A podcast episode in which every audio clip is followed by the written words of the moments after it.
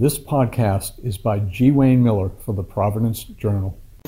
We have been very, very um, careful, I guess I could say, or cautious. We're certainly, um, it's been a year and a half, and although some people now seem to think we're coming to an end, um, I think we're really right in the midst of it, and I'm really very concerned with the, the Delta variant, and I think it's so important that we use use the various mitigation tools, distancing and wearing our mask, and I, I think those are like the most important things, and certainly getting our vaccines, and I'm planning on October 23rd to be right there for my booster. Uh, I think you know, when you when you think about the science of it all, that you know our, our immunity begins to wane. Of course, we need to you know re get the, get that booster so that we can stay strong. And for me, it's all about the young ones that are not protected. So I feel like I need to. Um, you know, to do all that I can so that when I'm with my grandchildren, I am not going to be bringing something to them that you know that they they have no immunity for. So um, I have two daughters. One is a school teacher uh, with the Met in Newport, and the other is the director of the Tomaquag Museum. And both daughters have gotten their vaccines, but there's a difference in that my younger daughter was pretty much quarantined at home over all, she's just getting ready to go back into the school classroom and the other daughter is very much out in the world, and I know she's careful and wears her mask, but it's like a, a, a different um, scenario. When, um, when this all first began, my youngest daughter, her husband, and the children, we all quarantined for two weeks to make sure that you know we didn't have the COVID-19, and um, and then we visited. So, other than visiting my youngest daughter and her children, I was pretty much isolated. I was home. I was alone. I was here. So it w- it was tough, and those two weeks of quarantine were really tough but I got through it, and then you know we felt safe that we could, we we had our bubble, who we were going to be with. Those um, grandkids could come to my house, I could go to their house, and we we really really worked at that, and I I would say that in in being um, home quarantining ourselves and, and not going to restaurants, not going to other events, there was certainly a hardship. But there was also something,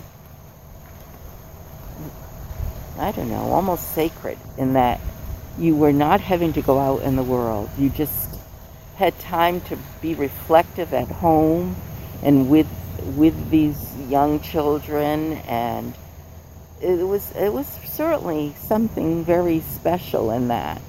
And then we continued to quarantine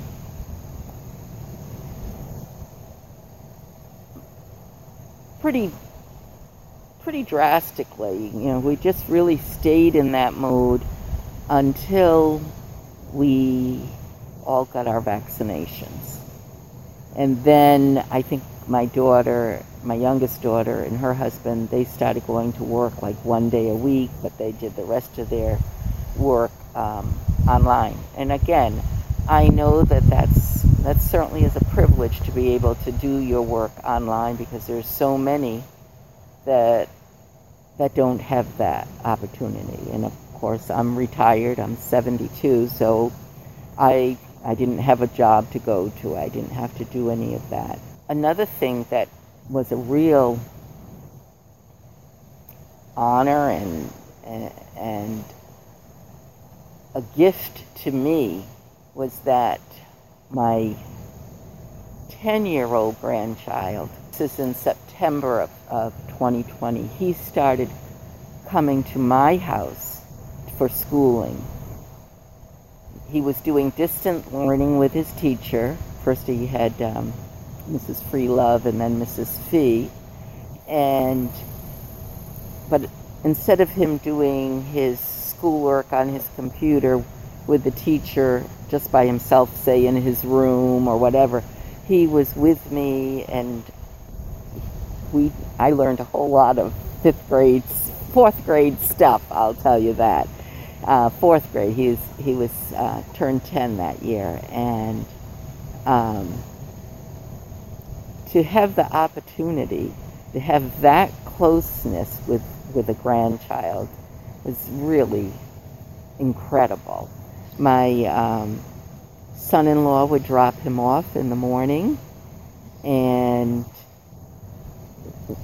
and then pick him up at the end of the, the school day.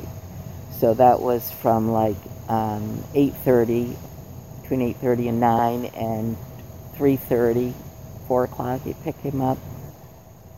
Uh, my grandchild and I would um, when there was uh, a break, we would go for a walk in the fish hatchery. We saw the fish hatchery change through this, this whole school year. So first it's fall, and then it's winter and snow, and then we heard it come alive with all of nature just making so much noise and singing and chirping and chattering. It was quite incredible.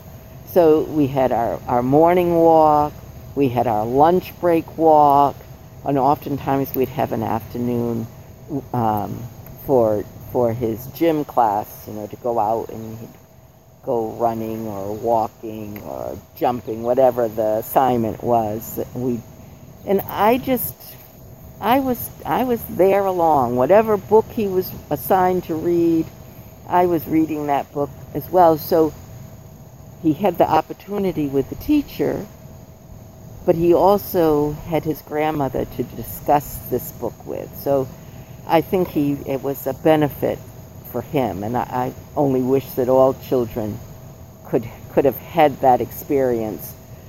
I would say that, well, his mother has told me it has been a wonderful experience for my grandchild to have that. Talked about the fish hatchery over the seasons. Sounds like that was an opportunity you might not have had otherwise.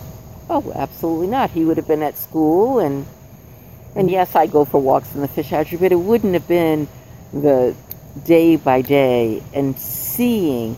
And then all of a sudden, all of the turtles came out and were sunning themselves, and they came out very early in uh, 20 21 in, in that springtime because it was just a warm day, I believe, if I remember correctly. It was March 11th. All of a sudden, there were all these turtles sitting out there sunning themselves. We saw a bald eagle one day perched in, in, in uh, this old tree. I mean, his great big white head sitting up there, like, what is this? And then many red-tailed hawks and um, uh, blue heron and uh, and then then the uh, beaver was building its its lodge over there. So we watched it grow and grow as they're cutting down all these trees on the edge of the, the pond over there. It was, I mean, it was such such a wonderful experience for us.